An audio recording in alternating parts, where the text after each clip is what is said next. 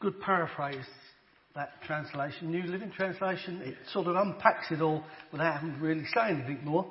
So I'll go and sit down. How many times do I have to tell you? You ever said that? No. You ever had it said to you? I have it said to me regularly. Not, ex- not exactly those words, but the sentiment behind them. Because uh, there's quite a lot of things that I know, but I don't do. I sort of forget. But it's probably one of those phrases, particularly when you're young, but it does apply to us older folk, that is said a lot. Because there are some things we just never seem to learn. We learn them perhaps up here to a large extent, but then we quickly either blank them out, forget them, or just push them to the back of our minds. Galatians 3 starts the chapter, not the bit that we read, the beginning of it, starts really by Paul saying, How many times do I have to tell you? He's not literally saying that, but I think that is the sentiment behind what he's written. And to me, you can sense kind of frustration, even anger, certainly disappointment about the people he's writing to. You can sense that coming through those words. And I think we can probably all identify with that feeling.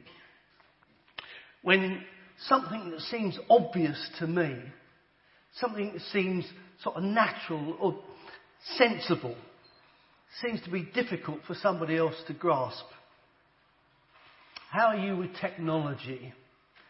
I come from the era when the television was playing up, you gave it a thump, and it generally started to work again. Either because the aerial moved or the valve reseated itself or something like that.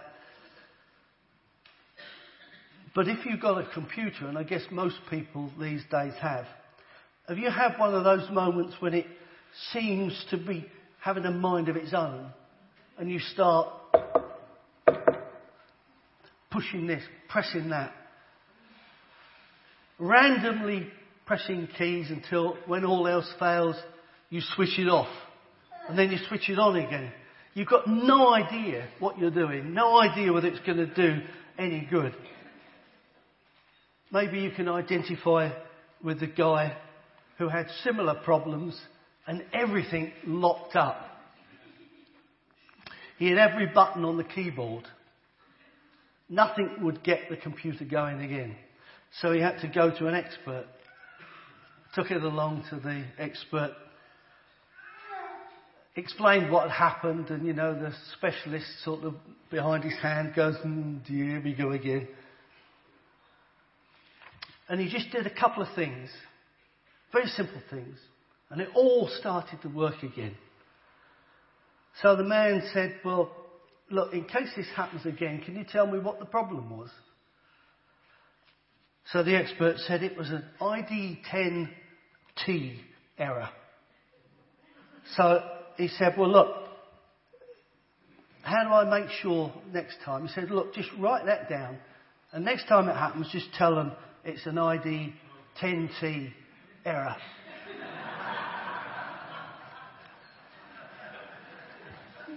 Paul doesn't mess around in this letter. He's already been going on at them at some length. And then for a while, he seems to pause for breath for a minute. And then he has this very seemingly unchristian thought. You're a load of idiots. The word is foolish, but the original meaning, the original language, it meant no brainers. So I think it's legitimate to say he was calling them idiots. He's upset because he knows the grace of God has been given to them. It's been posted on billboards.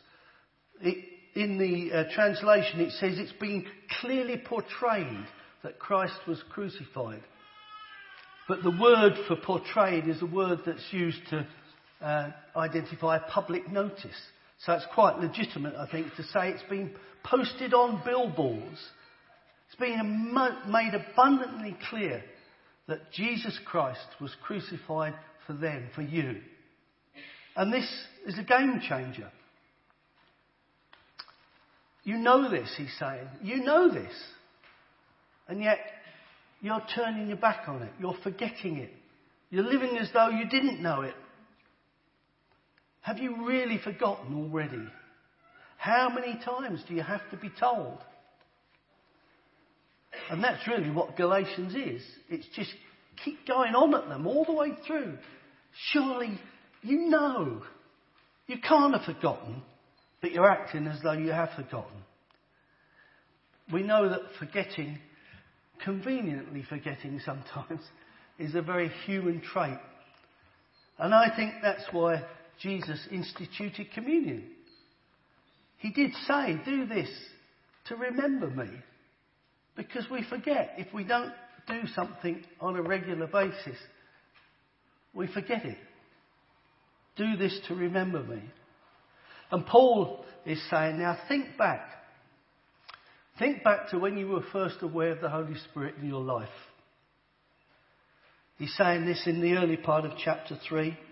And he, then he says, look at the ongoing evidence of the power of God in your life. These surely are not just evidence of you following correct procedures, behaviours. It's a gift of God because you chose to believe and trust in Jesus.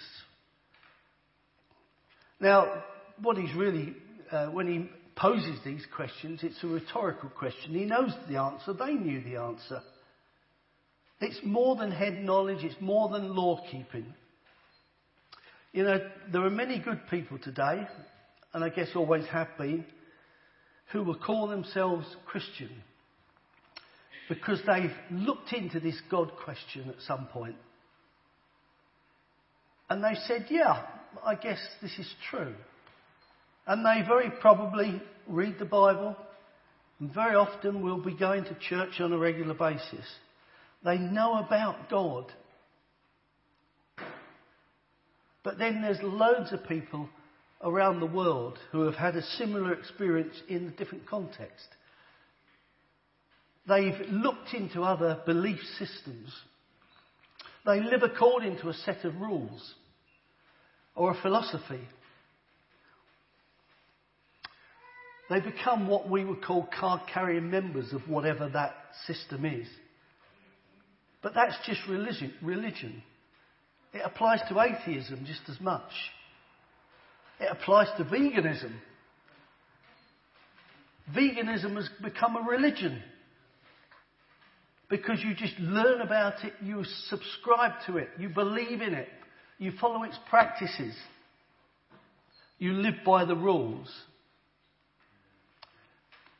And that's equivalent to living according to the law. There's millions, I guess, perhaps people that, under the banner of Christianity, are doing exactly that. They're going through the motions. Now, don't get me wrong, we can and we should seek after God's ways. We call that discipleship. But ultimately, regardless of how much knowledge we accumulate, regardless of how our behaviours have altered to conform to the teaching of Jesus. It's only the Holy Spirit that brings us faith, saving faith. Because it's about experience. It's about life change in, within, not without. That comes, hopefully, but it's about life change within. Spiritual encounter, experiencing the presence of God which is a gift from God. Hebrews 11, that famous chapter. Without faith, it's impossible to please God. Because anyone who comes to Him must believe that He exists, yep, and that He earnestly reward, He rewards those who earnestly seek Him. Seek Him. Not seek His ways, seek Him. But people steeped in the law, in the practice, were having a major influence on this Galatian church. They would be arguing, for better or for worse, it's always been like this. This is the way we've always done it, since Abraham. So Paul says, consider Abraham. He believed God. And it was this that credited him, him as righteous. So he says, okay, let's go back. Let's go back to Abraham. And we'll find that the root of Abraham's experience is faith. And faith is at the heart of Judaism. Their spiritual roots, that's what Hebrew 11 is all about. The, the heroes of faith. And it lists a whole load of people who are great faith people, including Abraham. And when we think back, you know, it's a really fascinating story about Abraham. Just the, the opening part. When God first revealed himself to Abraham, he was a Gentile.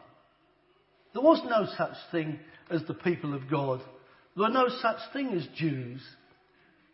Now, one of the questions I want to ask when I get to the pearly gates, or hopefully when I get through the pearly gates, is what actually happened?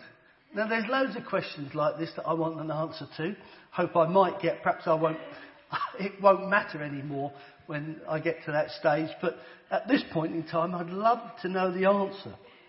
All we're told is that God spoke to Abraham. God spoke to Abraham.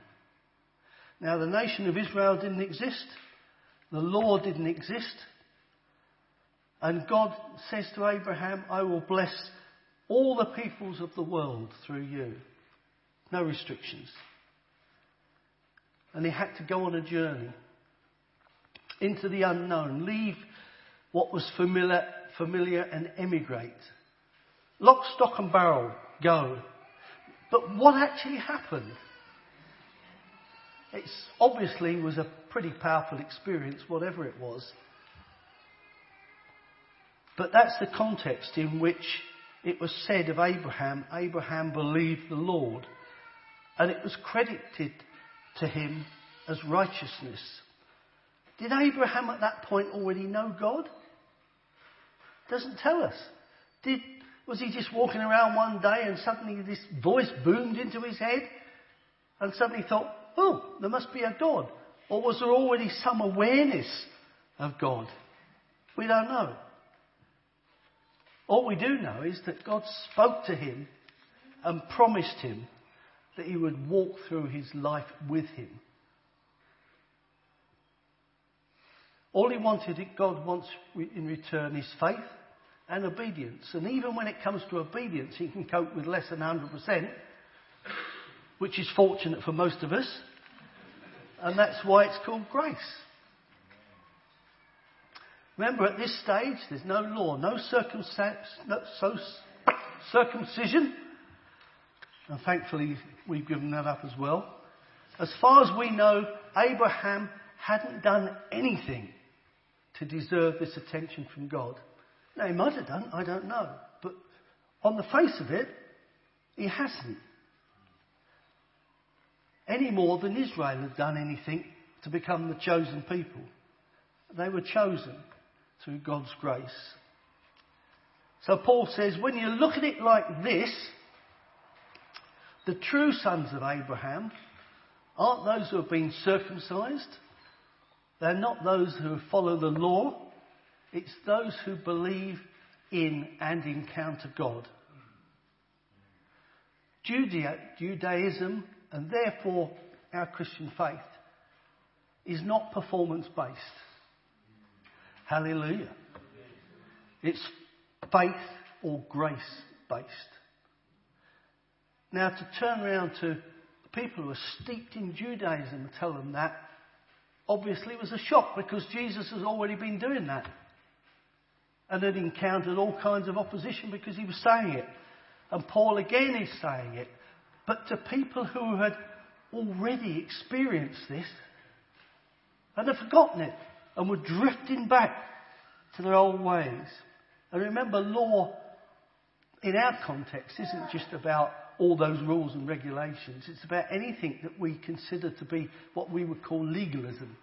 If you don't behave like this, if you don't that, you don't do this, you can't be a good Christian. And you know, sadly today that even applies to if you don't worship in the same way as I do, then you can't be a good Christian. It was even more so when I was growing up. Because if you raise your hands, you are of the devil.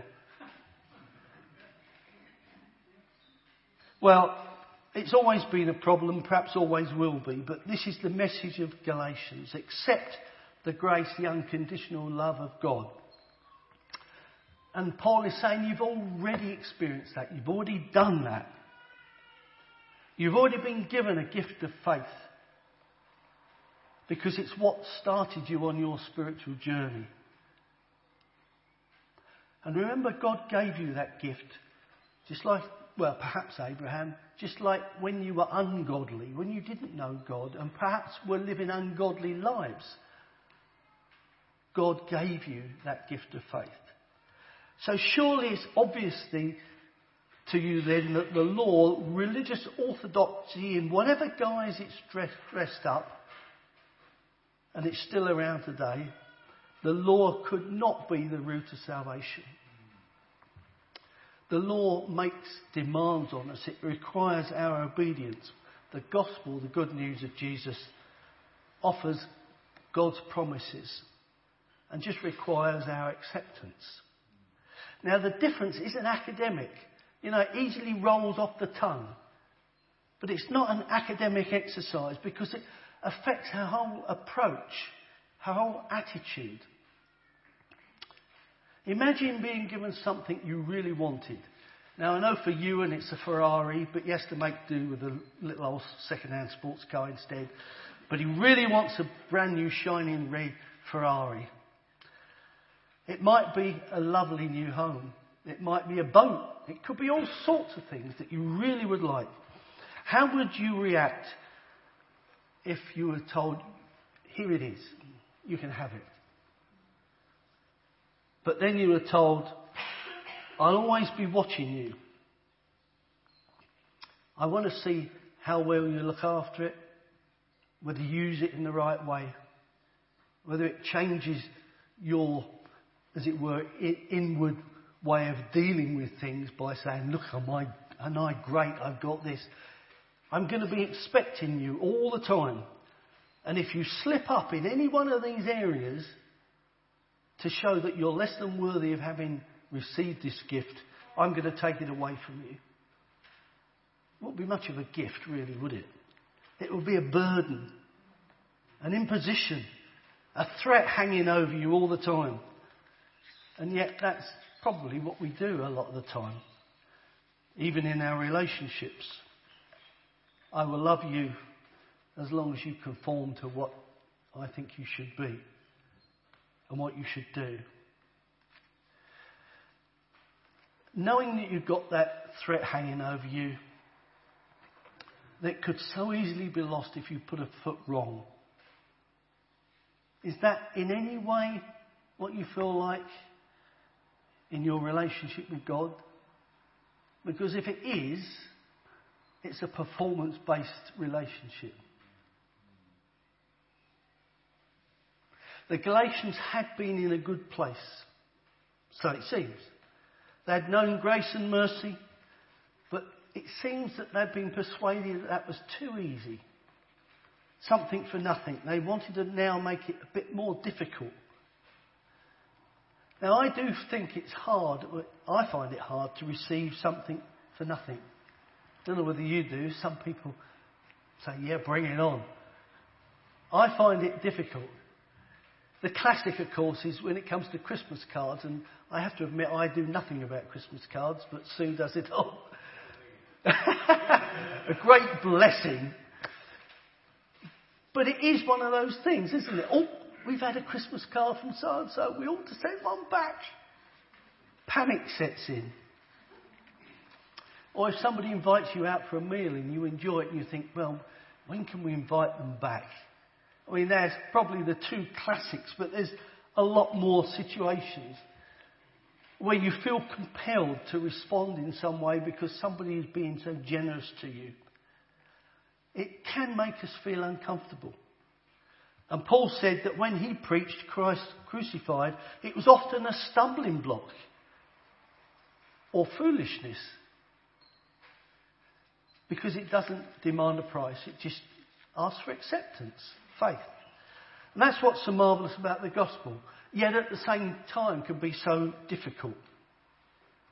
We don't get what we deserve, but we do get what we don't deserve. So perhaps we start to add conditions, not necessarily for ourselves, or that does work, but for other people, and we start looking at the way other people behave mostly. We all know, more often than not, it's behaviour that splits churches, not theology you don't do it the right way. Doing church is about how we express our faith. It's about systems, it's about practices, procedures. You know, back in the dim and distant past when I belonged to the Salvation Army, as a young man, if you smoked or you drank alcohol, you couldn't be a member. Now, I'm not saying that's a bad thing, but that's the way it was. If you went to a dance hall or even a football match, you were defrocked. You could not do those things. Otherwise, you were out. And that's similar to many other churches at the time, and it may even be similar to some churches today. But that's doing church. That's not about faith. Following Jesus is about living in a faith relationship through the Holy Spirit. How we live, of course, is important. And some of those things, I mean, I don't recommend people smoke. I'm not sure that I would have kicked them out of the church because they smoked and say that they weren't a Christian because they smoked. It's about doing church, that is. But it's not the basis of our faith. And when what we do takes priority over our faith, we've lost the plot. And Paul says, How many times do you have to be told? Don't be an idiot. It's by grace you've been saved through faith. Not from yourself, it's a gift of God. But you might say, well, if that's true, what's the purpose of the law? Is it redundant? Paul isn't saying the promise or covenant that was given through Abraham and Moses, it's not all being set aside. A promise is a promise. But that promise has been fulfilled in Jesus. We know that children need to understand from an early age what is right and what is wrong, what is good and what is not so good. If they don't, they'll grow up to be a law unto themselves. And that's the purpose of the law, to show us God's standard, therefore what's expected of us. It highlights our need to be rescued and the inevitability of getting it wrong. All who rely on observing the law are under a curse. Well, The operative word in all of this is cursed is everyone who does not continue to do everything written in the book. If justification is performance based, you've got to hit 100% or you're in trouble. Otherwise, you're under a curse. If you go back to Deuteronomy, where it lists all these things that you shouldn't do, at the end of it, it says, Cursed is the man who does not uphold these laws. All 100% of them. Now that's not a trap, it's setting the standard, God's standard. Making it clear that we need forgiveness. We're not going to get it right. And that's why Paul goes on to say, No one is justified by the law. The righteous live by faith.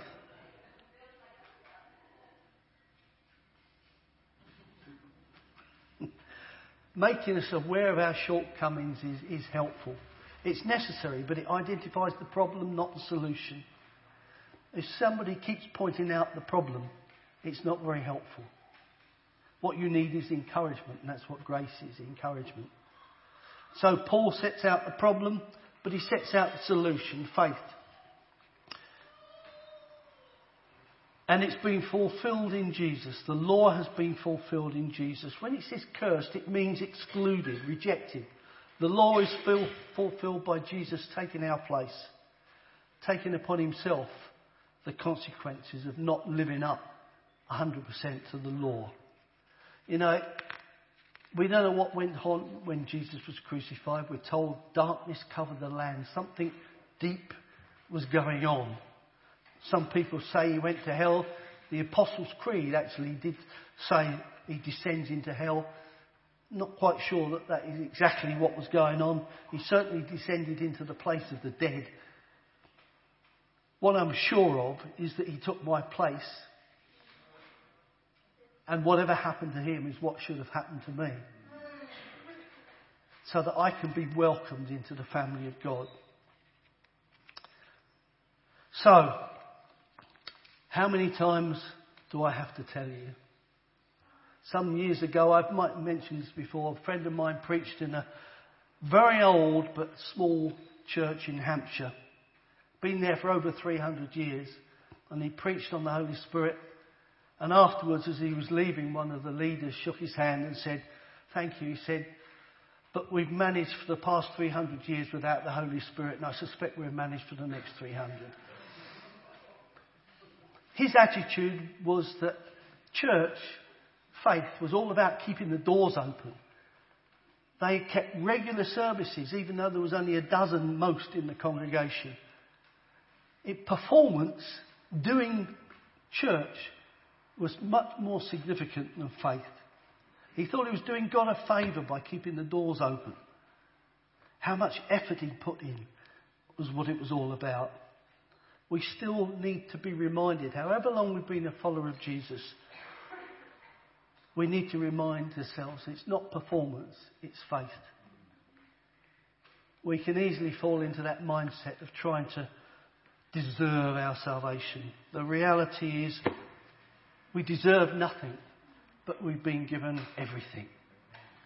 How many times do I have to tell you? In Jesus we have redemption through his blood the forgiveness of sins in accordance with the riches of God's grace that He lavished on us with all wisdom and understanding. Praise God, I'm saved. Let's pray. Thank you, Lord, because in you we have the assurance of salvation. We have the assurance of eternal life. We have the blessings of knowing you with us, in us, every day of our lives and will continue into eternity. Thank you, Lord, for saving me. Thank you, Lord, for giving us the Holy Spirit to enable us to live as the people of God, as you want us to be. But thank you that you don't condemn us when we are not living up to what we ought to be 100%. So again, Lord, just remind us this morning it's through grace we have been saved. And it's through your generosity and love that we can continue to walk with you, to know your presence in our lives. Lord, reaffirm that for each one of us. I pray in Jesus' name. Amen. Amen.